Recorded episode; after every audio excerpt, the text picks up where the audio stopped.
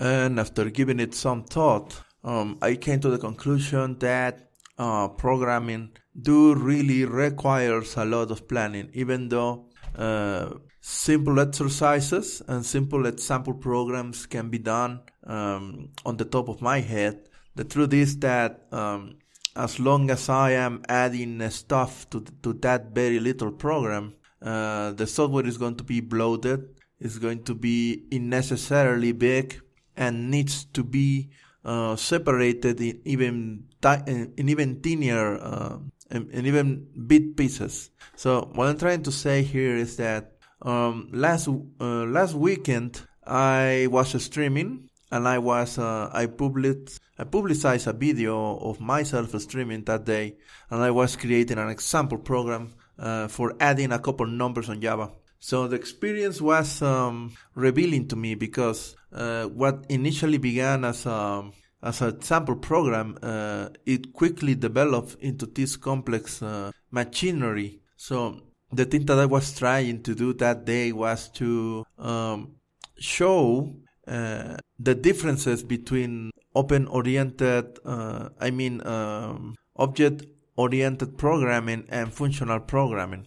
The thing there was that as long as I was keeping uh, adding object oriented programming um, definitions and applications, for example, polymorphism, uh, overriding methods, uh, creating classes and dividing uh, the functions between those classes, I was quickly realizing that this so-called simple uh, little program to add a couple numbers was um, was getting very big really quickly. So uh, I was even handling exceptions uh, because obviously getting data from the command line um, may be tricky, and I may pass a symbol or a letter instead of a number, and obviously trying to parse uh, to parse that into a number is going to create an exception. So in order to avoid that exception to just uh, be thrown out there and stop the execution of the program, I decided to handle the exception myself and avoid any problem. Um,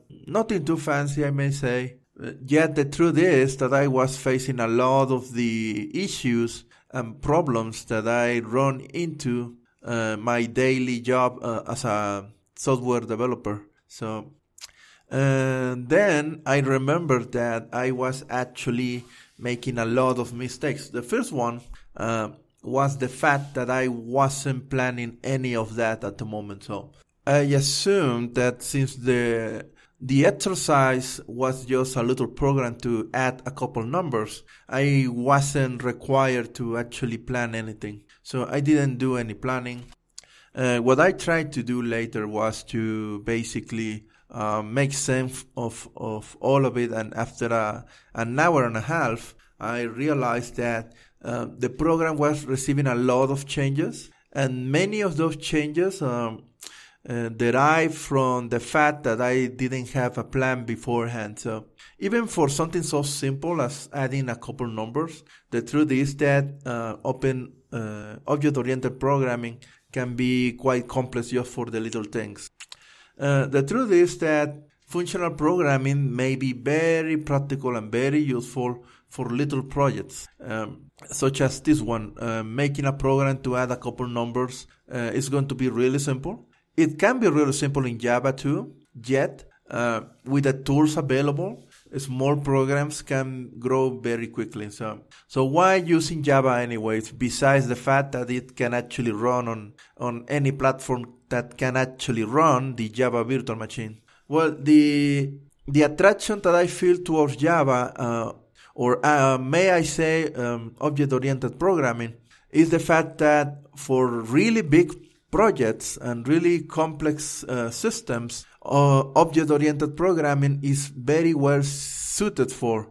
My issue with uh, functional programming is that eventually, no matter how small the so-called project is, it's going to reach a point where a big pile of code divided on functions uh, is going to grow so massive that I, it's going to be basically uh, unmaintainable. Even if you divide your your code on on functions, uh, those functions are basically just code separated in another file. And the truth is that your program is becoming this gigantic um, pile of code is, is a monolith, basically. And even if you have your code separated into functions, uh, altogether it's basically just a, a, really big block of code, a single um, linear block of code. And that's the issue. Uh, object-oriented programming is not the best uh, paradigm of programming by any means, but as any other tool, is very well suited for uh, very complex systems and very large programs. And why is this? Well, the fact is that instead of creating a single monolith that is going to deal with a specific issue or or is going to be compiled into a single program that is going to do everything we need. Uh, what we do in, in object-oriented programming is basically create these little tools or even little parts that are designed to be reusable right from the start. Uh, for example, uh, making a statue uh, is going. You are you are basically dealing with a big block of uh, rock and you chisel your way out of there and basically release the figure in, enclosed inside the stone, um, as some artists put it. So you are basically uh, removing things and changing things from a single block of stone. Um, however, uh, building uh, an statue may seem complex on the outside, uh, yet on the inside is very simple, very straightforward. Um, and it's basically the same thing, uh, no matter what, which side or part of the statue you are looking at. So, uh, yet, if we want to build something complex, something that actually moves, and something that behaves uh, differently depending of the input in more complex ways than a statue. So we need to build uh, little sections or little parts. For example, if you uh, you want to build a car, you don't necessarily pick up a really big chunk of metal and just mold it in the shape of a, of a car. You basically build the little parts, the rivets, uh, the nuts and bolts, and and all the different parts that the car needs to be built on. So that's what we do. We don't build the software right from the start. We divide our problem in little bits and develop those little bits to be used for uh, to be used for another uh, project down the line. So, for example, many people